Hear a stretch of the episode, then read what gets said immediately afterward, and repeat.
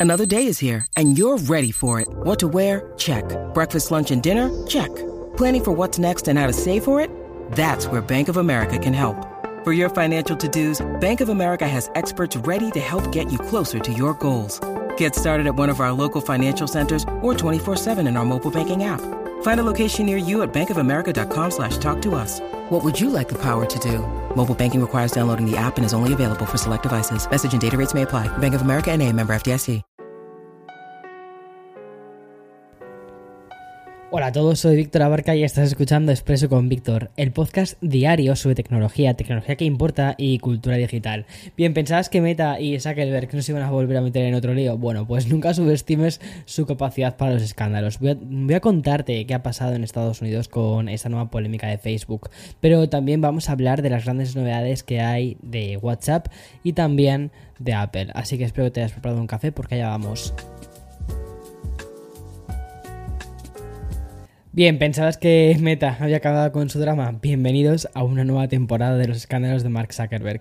Así podría empezar la voz en off de una serie, pues histórica en Facebook, en qué sé yo, vamos a decir HBO Max, por ejemplo. No me voy a poner a recopilar todas las polémicas, juicios o escándalos relacionados con la compañía de Zuckerberg, básicamente porque ya lo sabes y también porque te los he ido contando durante esto, este tiempo en Expreso con Víctor y mucho más en detalle en un, en un especial que hicimos de Café con Víctor, que además puedes escuchar tranquilamente, está perfectamente a la orden del día y ya está.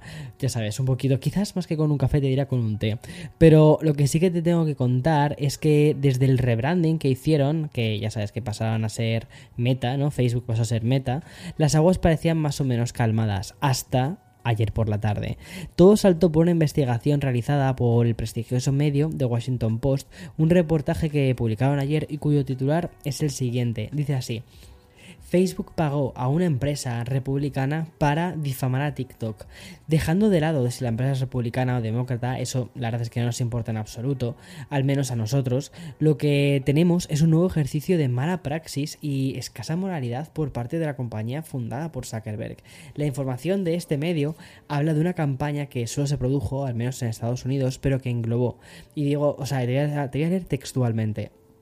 Dice así, dice la publicación de artículos de opinión y cartas al editor en los principales medios de comunicación regionales, la promoción de historias dudosas sobre supuestas tendencias de TikTok, que en realidad se originaron en Facebook, y la presión para atraer a reporteros políticos y políticos locales para que ayudasen a derrotar a su principal competidor.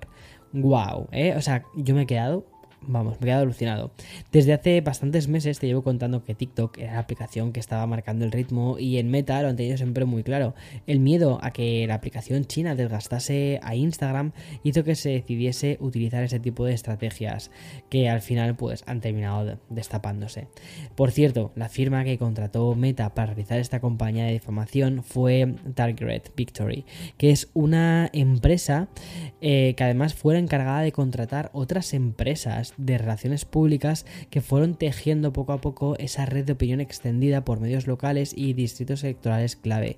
El resultado de esta investigación llega pocas semanas después de conocer que por primera vez en su historia Facebook había perdido usuarios en Estados Unidos y la cifra de un millón de usuarios menos originó esta especie de efecto mariposa. Y es que Meta perdió ese mismo día un 24% de su valor bursátil. O sea, me imagino que están un poco, pues, con miedo, ¿no? Bueno, Hace justamente una semana nos enteramos de una decisión de Google que se puede etiquetar de histórica. Básicamente anunció el lanzamiento de una prueba piloto que permitiría sistemas de facturación de terceros en Android y también en la App Store. Una ruptura completamente del paradigma que ha dominado las tiendas online y que nos llevó en 2021 a vivir el juicio entre Apple y Epic Games. Bueno, pues precisamente Apple ha anunciado un movimiento algo similar y es que el gigante con sede en Cupertino abre la puerta a Netflix, Spotify, y también a otras plataformas parecidas para que agreguen un link a las aplicaciones de ellos. Es decir, enlaces que llevarían a los usuarios a los sites de estas compañías desde las que podrías hacer los pagos y también las suscripciones. Bueno, esta decisión sigue un poco los pasos de Google y tiene unos cuantos límites. Y es que los servicios que, a los que Apple está abriendo las puertas son similares a los consideradas apps de lectura. En este caso lo va a hacer con plataformas de contenido audiovisual y también multimedia. Vale la pena recordar que Apple ya lo hizo, eh, hizo algo similar, ¿vale? El año pasado tras un acuerdo con la Comisión de Comercio, eh, con la Comisión de Comercio de, de Japón. Y los de Cupertino lo que hicieron fue aplicar una nueva política con las mencionadas apps de lectura. Y ya que estamos un poquito reflexivos, ¿vale? También quiero lanzar al aire otro recordatorio y es el de la nueva ley de mercados digitales que está a punto de aplicarse en la Unión Europea. Pero vamos a volver a Meta porque quiero hablarte de una de las aplicaciones más utilizadas del mundo y es que WhatsApp ha anunciado que por fin llegan las nuevas opciones para las notas de voz a todos los usuarios. Pero antes de continuar con esto, vamos a pasar al sponsor de este programa de hoy. This episode is brought to you by Shopify. Whether you're selling a little or a lot. Shopify helps you do your thing, however you cha-ching. From the launch your online shop stage, all the way to the we just hit a million orders stage. No matter what stage you're in, Shopify's there to help you grow. Sign up for a $1 per month trial period at shopify.com slash special offer, all lowercase. That's shopify.com slash special offer. Vale, como te decía antes de esta pequeña pausa, WhatsApp ha anunciado que por fin llegan unas nuevas opciones que van a mejorar las notas de voz para todos los usuarios, que es una implementación que ya están disfrutando la gente de iOS, pero por ejemplo la reproducción de los mensajes en un segundo plano, que estas son características que se van a añadir a la aplicación de mensajería, pero para todo el mundo, también para Android. Como te decía, este nuevo reproductor va a permitir escuchar los mensajes de nuestros contactos aunque salgamos del chat, una opción que hemos echado bastante bastante de menos durante todos estos años, sobre todo para la gente a la que le encanta mandar mensajes de audio. Levanta la mano, soy uno de esos. Aunque como te dije, creo que te lo he contado alguna vez. Yo soy de los que mandan un mensaje de audio siempre y cuando considero que enriquece eh, más la experiencia. Aquí justificándome yo de porque envío los mensajes de audio. No, me mando los mensajes de audio porque soy un pesado. Ya está. Bueno, pues total, que ahora vas a poder escuchar mis mensajes de audio, pero saliéndote del chat si tienes un Android. Ya está. Otra de las mejoras también implica que vamos a poder grabar nuestras notas de voz sin temor a equivocarnos. ¿Cuántas veces has tenido que grabar la, grabación? Has tenido que, parar la grabación de un mensaje de voz porque se te estaba completamente yendo de las manos. Era un fastidio llevar tres minutos y que se le colase algún un te atascases o que pasase cualquier cosa y tuvieses que volver a empezar otra vez desde el principio. Bueno, pues WhatsApp lo ha solucionado añadiendo la posibilidad de pausar y de reanudar la grabación. Además, la aplicación añade la opción de escuchar el mensaje antes de enviarlo. Y otra mejora, en este caso es un poquitín más visual, es la de la visualización de los audios en forma de ondas. Y ya por último, una opción que produce pues ganas de aplaudir. Y es que por fin vamos a poder escuchar los mensajes de voz reenviados a 1,5 y a 2x. Por fin, por fin. Bueno, y vamos ahora con una noticia más relacionada con la cultura digital y supongo que más de alguna vez mm, has acudido a Etsy para realizar alguna compra. Quizás no, pero al menos sabes que está ahí.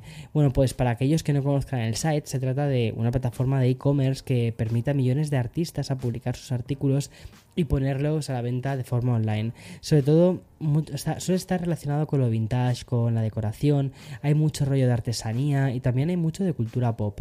Bueno, pues Etsy ya operativa desde el 2005 y como muchísimas otras plataformas de este tipo, se lleva una comisión por cada transacción. Sí, hasta la fecha ese porcentaje estaba entre el 5 y el 6,5%. A partir del 11 de abril el porcentaje aumenta al 30%. Un incremento que como te puedes imaginar pues ha provocado una revolución entre los artistas que están utilizando la plataforma y es que es una pasada. O sea que de repente el site desde el que vendes quiera quedarse tantísima pasta, ¿no? Porque además esto en algunos, imagino que para algunos artistas esto puede ser 100 o sea, puede ser su, su, porcentaje de, beneficio que tienen, que tampoco creo que haya tanto beneficio en algunas cosas que ves en Etsy.